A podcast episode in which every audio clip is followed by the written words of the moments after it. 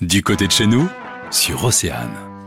Aujourd'hui, nous partons à la découverte de la plus ancienne station de biologie marine au monde. Elle se trouve à Concarneau. Sébastien Cadieu, bonjour. Oui, bonjour. Vous êtes le responsable du marinarium de Concarneau. Alors, qu'est-ce qu'on découvre chez vous au marinarium? C'est un site en région du Muséum national d'histoire naturelle, donc euh, la station d'une manière générale. Donc on va retrouver euh, eh bien, ce qu'on peut euh, retrouver quand on visite euh, la grande galerie de l'évolution au Jardin des Plantes.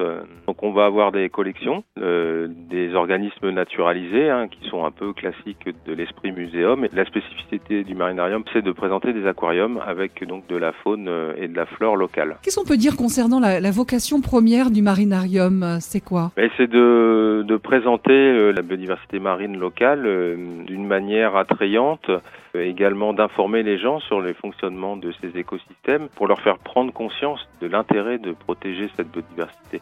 Donc euh, ça passe, euh, c'est évidemment par l'émerveillement qu'on peut leur euh, proposer au travers des aquariums. Et dans ces aquariums, il y a aussi une nurserie, je crois? Oui, on, on a une nouvelle animation là, qui s'appelle la visite privilégiée où on propose à un petit groupe de visiteurs d'accéder au, au, marinarium, à une partie de ses coulisses en dehors des horaires d'ouverture et puis d'avoir une visite guidée du circuit de visite.